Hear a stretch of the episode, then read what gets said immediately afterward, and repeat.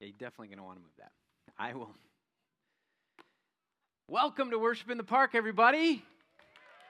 What a gorgeous day. Hey, I've got some prime seating right here, if anybody's interested, moving in the in the sun. Man, it's great to be back outside. Great to see so many uh, faces, new faces, familiar faces. Just great to be back all together. Love seeing uh, seeing us all gathered here for worship. My name's John. I serve as the executive pastor here at Glenallen Bible Church. I've been filling in this summer. If you haven't been around much, I've been filling in this summer. Our senior pastor's off away on sabbatical, doing some learning of, of other churches and traveling and that sort of thing. So we've been in the book of Colossians all summer long, and we're we're making our way through Colossians. We're almost to the end, and so Uh, go ahead, get your phone out, get your Bible out. We're going to be in Colossians one. We're actually going to start in, sorry, Colossians three, verse one. You guys got nervous there for a second, right? We're going all the way back to chapter one. So we'll be in chapter three, verse one. We're going to actually going to start there uh, this morning. As you're turning there, I'm I'm thinking back into my in my mind, when was the last time we were gathered here for Worship in the Park? Does anybody recall the date? twenty eighteen, right? Okay, so we were here in twenty eighteen. Does anybody remember what the temperature was that day? nine hundred degrees is the correct answer. It was so hot and so humid. Kelly was was gone. He was he was gone bringing one of his kids to college, and I texted him that night, and I said, hey, man, I know we've kind of got this deal where, where you don't wear shorts on the platform, but I'm wondering, is it possible for me to wear shorts tomorrow at Worship in the Park? It's going to be so hot. He texts me back and he says, no, you definitely should not wear shorts on the platform. It will, you know, some people might be offended by that, and you, sh- you know, you should wear, wear pants tomorrow. I'm like, okay, so I show up, and I am the only person in the entire park wearing pa- pants that day. nine hundred degrees, hot. I text Carrie, I said, hey, bring me some shorts because after I preach, I'm going to need to change. It's that kind of hot, right? So now fast forward to June of twenty twenty. June of twenty twenty, we decide that uh, with COVID going on, we can't meet inside. We're going to meet outside in the parking lot. You guys remember those days? We all gather in the parking lot. And we're outside, and we sing some songs, and Kelly steps to the platform, and what does he have on? Shorts!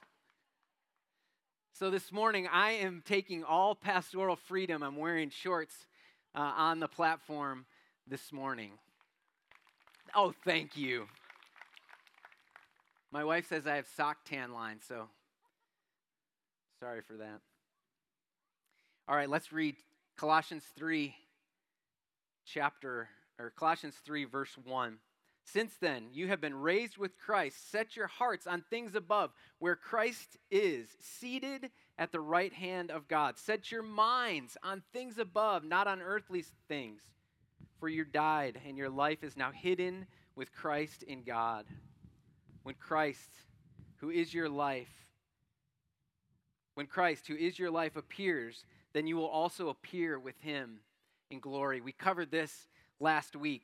But what I want to point out here about this section is, is how beautiful it is, how how almost poetic it is, isn't it? It's this, it's this beautiful stanza about who we are in Christ and, and who Christ is. It's almost this lofty kind of statement, isn't it? You get kind of drawn into it, into the beauty of this type of stanza. It's it's almost as if, like I said, Paul is writing poetry here about who Christ is and who we are in him. And as we've gone through the book of Colossians, we've seen Paul do this a number of times, right? Where all of a sudden it's like, it's almost like he changes tone and he gives us this beautiful kind of poetic stanza about who Christ is and who we are in him. Consistently throughout the letter, he's he has these moments of these beautiful pictures about how supreme Christ is, how sufficient Christ is for us. But what I love about Paul is that he he comes off these and writes these beautiful poetic stanzas, and then he jumps right in to some real practical things, some real life application stuff. He goes from these, these grand, beautiful, poetic statements to really practical life application stuff. And we have one of those sections this morning. We're going to pick it up again here in verse five. So, so Paul has said this beautiful thing about Christ and who, how supreme he is and how, how our lives are in him and with him. And then he says this, put to death, therefore. So because of that, put to death, therefore, whatever belongs to your earthly nature, sexual immorality, impurity, lust, evil desires, and greed, which is idolatry. Because of these, the wrath of God is coming. You used to walk in these ways in the life you once lived, but now you must rid yourselves of all such things as these: anger, rage, malice, slander, and filthy language from your lips. Do not lie to each other, since you have taken off your old self with its practices and have put on the new self, which is being renewed in knowledge in the image of its creator. So Paul takes us here to, to some really practical stuff. So because of Christ and who he is and who you are in him, let me give you some really practical things. And he starts with the old self. He starts with the sinful nature that can entangle us. The, the old earthly, the old fleshly nature. And he says, he says, put that to death: sexual immorality, impurity, lust, evil desires, greed, idolatry. He goes on to list anger and rage and malice and slander and filthy language from our lips and lying. And Paul says, murder these things.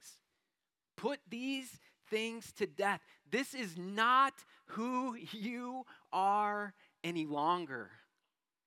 Paul knows that when we, we live in, in that sinful nature and we We change, we come out of that sinful nature, it can, it can be easy for us to be drawn back to it. Because what sin, what these, these things do in our lives, they're not just a list of rules because God wants you to follow and live a certain way. They actually have real consequences in our lives. These things, they, they warp us and they bend us, right? Away from happiness and wholeness and fulfillment. And so Paul is warning, don't... Don't go back to those things. I remember a time when my son Wyatt was about three years old. I drove home from work, and if in, if you have kids, you know there's that moment where mom or dad gets home and the kids are just waiting, you know, they're so excited and they come running up to you, welcome home, Dad, you know. Wyatt comes running up to me, and as he's running up to the car, coming out of the backyard, he's limping on his leg. He's limping like, something's wrong, and I think, oh no, you know, two boys, rambunctious, what happened? And I said, well, I get down, you know, why, why, what happened here? And he, he's like, there's something in my shoe. Something in my shoe. I untie his shoe and take it out, and there's this big old rock in his shoe. Of course, like a like a three-year-old boy, he n- never took the time to actually stop and take it out. He just kept on going, right? Kept on playing. So I, I took the rock out, and I threw it, and I put his shoe back on, I tied it up, and he he goes running off. But what does he do as he's running? He's still limping on that foot. That rock he had become accustomed to in his shoe. And even though he was free from it, he wanted to, to still act like it was there.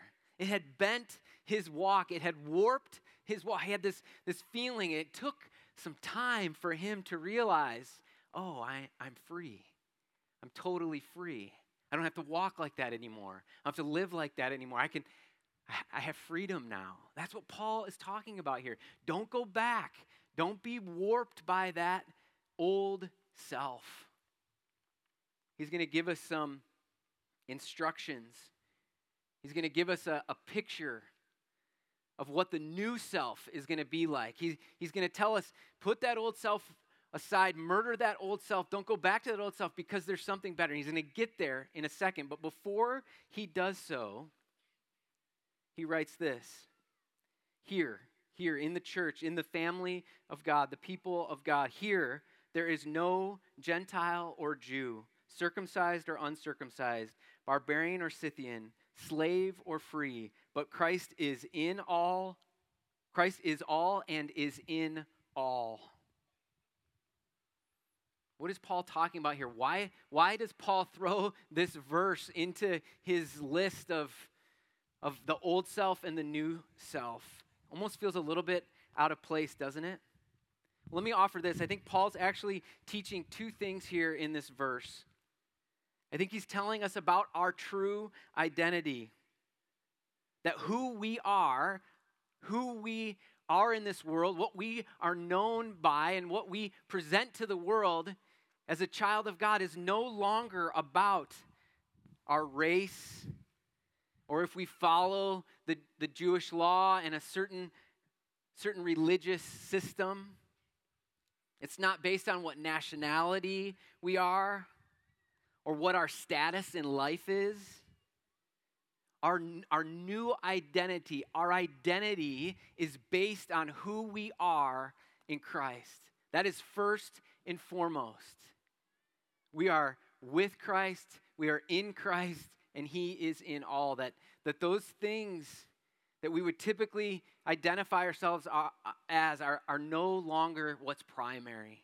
Paul is telling us that who you are in Christ, your identity in him is what is most important. The second thing I think Paul is teaching here is that there are there's no, no divisions. There's to be no divisions in the family of God. These verses are used time and time and time again to talk about the, the unity and the harmony that the gospel brings. That we are we're no longer divided, Jew and Gentile. There's no status based on our, our race or our ethnicity or our occupation or our status in this world, that, that we are all one under Christ, in Christ. Our identity is all the same. There's no levels any longer. So our identity is in Christ, and, and in the family of, of God, in the body of believers, there's no divisions any longer. And then Paul turns and says, with this in mind, that because of murdering and putting off the old self and because of your new identity and who we are as a people of God, the family of God, Paul turns and then says, this is this is what the, the new self should look like. This is what the people of God then should look like. So if we got rid of the old self, what does the new self look like? What are the, he clothe yourself, right? Take off the old nasty rags and put on the new self. What does that look like? What does the life of a person who is following Christ look like? He starts in verse twelve. Therefore, as God's chosen people, those people who are whose identity is in Christ and no longer divided by anything, therefore, as God's chosen people, holy and dearly loved, clothe yourselves, here it is, with compassion. Clothe yourselves, the people of God, his holy chosen people. Clothe yourselves with compassion, with kindness, with humility, with gentleness, with patience. Bear with one another. Bear with each other and forgive one another as if you have a grievance of against someone. Forgive as the Lord forgave you. And over all these virtues, put on love, which binds them all together in perfect unity.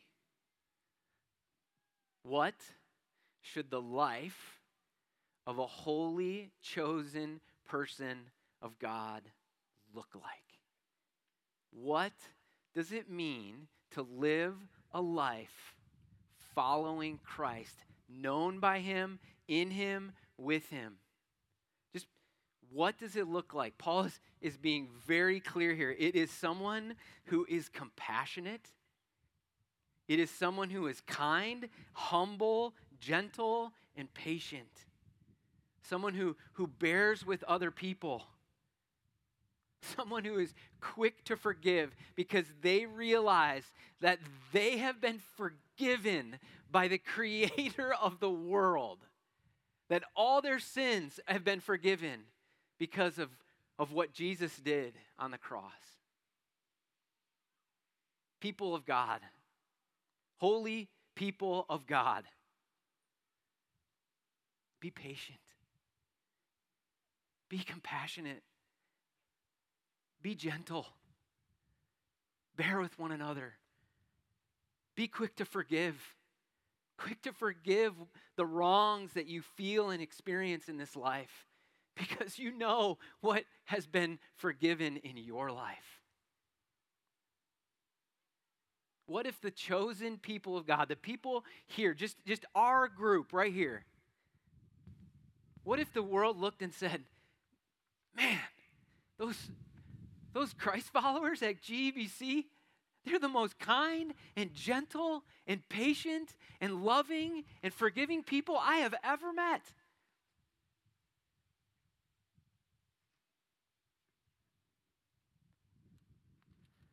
Paul goes on to say, let the peace of Christ rule in your hearts, since as members of one body, you are called to peace, and be thankful. Let the message of Christ dwell among you richly as you teach and admonish one another with all wisdom through psalms, hymns, and songs of the Spirit, singing to God with gratitude in your heart. So here Paul, Paul turns a little bit more into the actual people of God, the church. What should the church be like? What, what would we be known as, as not just individuals, gentle, kind, patient, bearing with one another, forgiveful people. But as a church, as a group, what would we be known as? A, a body, one body, living in peace with each other. One body that teaches each other and holds each other accountable, admonishes one another from time to time about behavior or attitudes. And we would be teaching each other in that wisdom, growing in that wisdom to be more compassionate and kind and humble. That we would be a group of people that, what, is, what does Paul say here? That we sing. We sing to each other and we sing hymns of praise.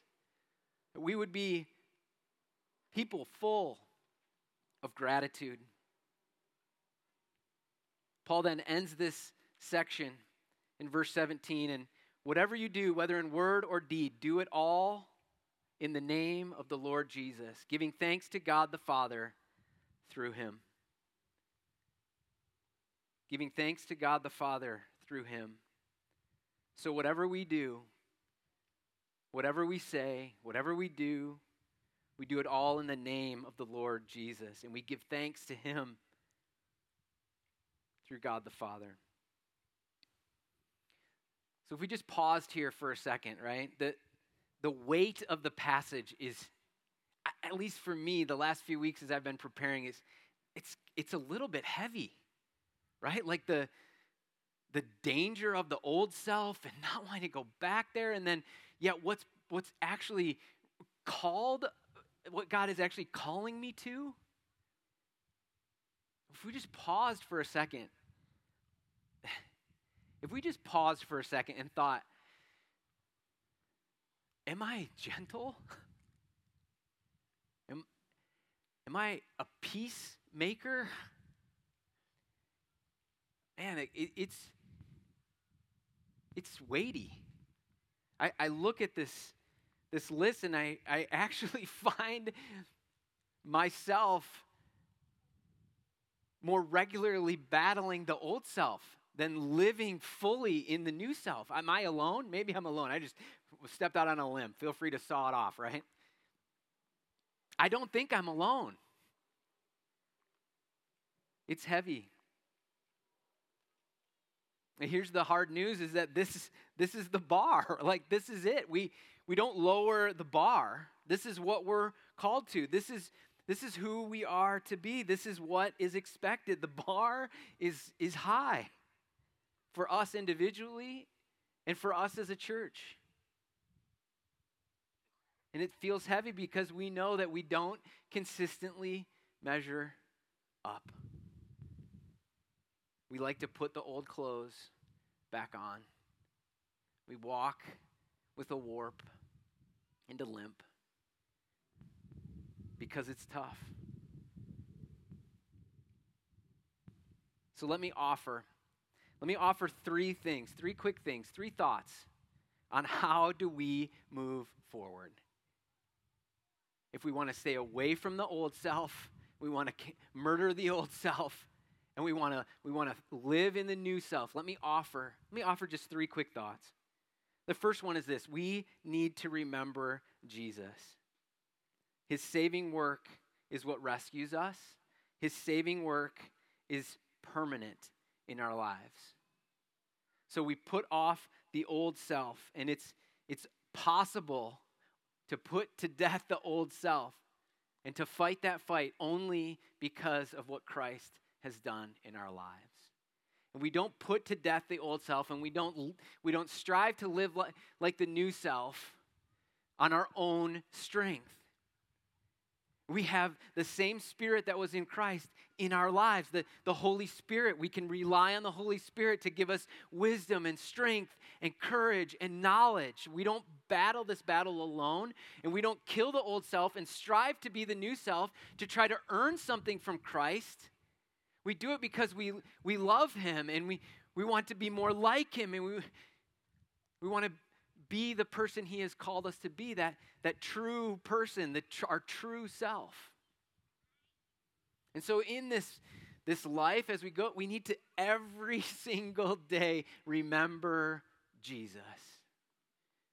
Remember His death on the cross to forgive us of our sins, His resurrection to cancel death so that we can live eternally with Him.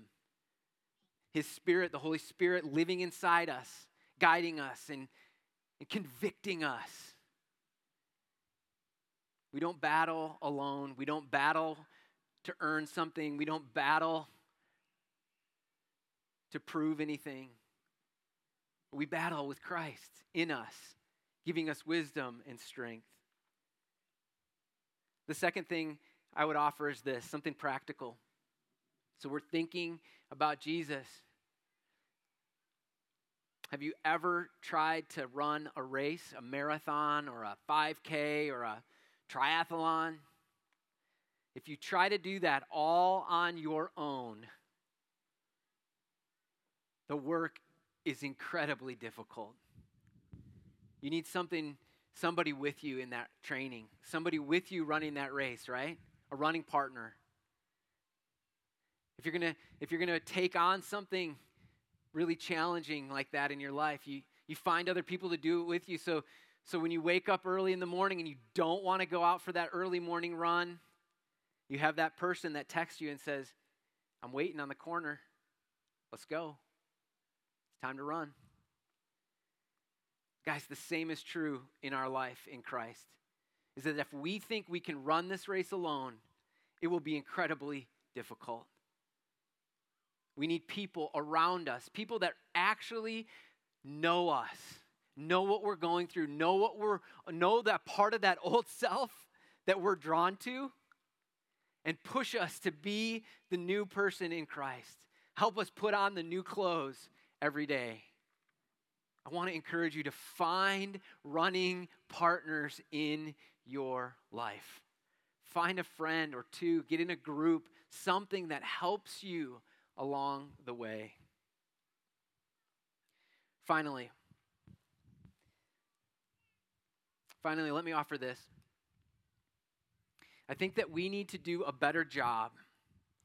We need to do a better job individually in, and in our church, in the Christian life, of marking moments of growth and transformation in our lives. We need to do a better job of putting stakes in the ground to say, something happened to me on this day, on this moment, and I am not going back. Maybe a rite of passage or a, a marker in the ground that says, I am going to acknowledge this event, and it is going to mark me, and, and people are going to know about it, and I'm not going to be any, I'm not going back.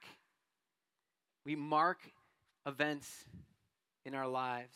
In the Old Testament, the Israelites, when something powerful would happen, when they had a, a miraculous encounter with God, or, or God did something totally unexpected or, and beautiful, or saved His people or, or something, they would build a, what's called a standing stone. They would pile stones, stones of remembrance. If you go to Israel today, you can, you can see some of them still existing. And the Israelites did that so that they would not forget, that they would be marked and different. And when they would pass by and they would see that pile of stones, that marker, they would remember and say, we're not, we're not going back to that. We're, look what God has done. We put a, a, a marker in the ground, a standing stone to remember. Church, I want to encourage you to, the moments in your life where you make a commitment to Christ or a recommitment, or, or you get together as a family and you say, you know what, we are not going back to, to living that way and doing that anymore. We're going to change. We need to mark that moment, celebrate God showing up, acknowledge him and his, his work in our lives, and mark that moment. That's what I love today about baptism. That's what I love about baptism. It's this, this powerful moment, right, in people's lives where they, they say, I'm, I'm making a stand. I'm publicly committing to say, Jesus is the Lord and Savior of my life, and I, I'm not going back. I'm, I'm marking a moment. If those who are, are getting baptized today, if you guys would make your way to the front here. We've got a lot of folks getting baptized today. We can celebrate. If you guys just want to kind of line up over here by Jonathan, we'll get you guys all set up to go. I want to offer a couple thoughts about baptism.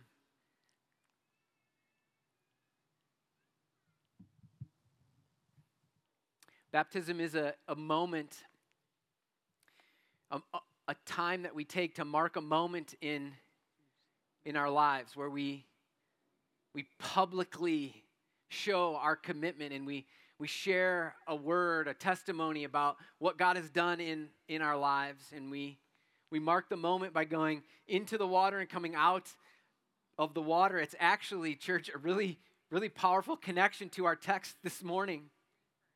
There's this image, right, of the, the old self going into the water and the new self coming out of the water.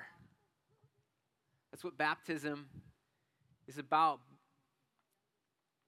Baptism, just so we're clear, baptism doesn't, doesn't save us. Just because you get baptized, it doesn't mean you're, you're in, right? Like, you, or if you don't get baptized, you're out. We baptize because we, we follow the command in Scripture that when, when you become a believer, get baptized. Mark that moment. Baptism is full of symbolism. I mentioned one al- already, right? Going under the water, the washing off of the old self, and, and the new self rises.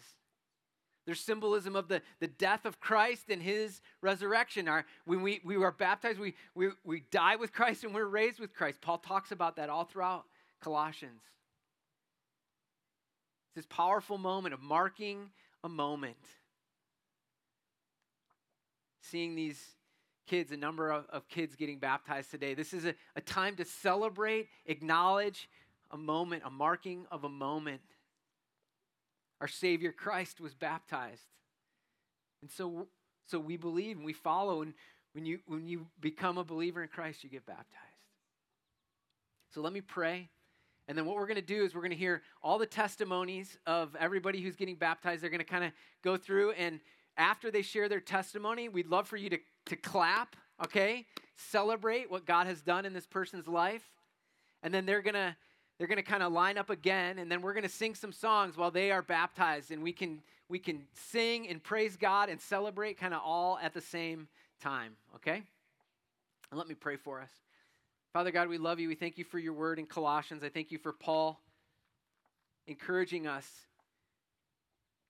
God, I pray that each of us will feel uh, some encouragement, some conviction, and some encouragement today to, to, to live with new clothes on. We would live as our identity is in you, as new, made new through Christ. God, I pray for our celebration of baptism this morning. We thank you for these lives that have been changed through your son, Jesus. It's in his name that we pray. Amen.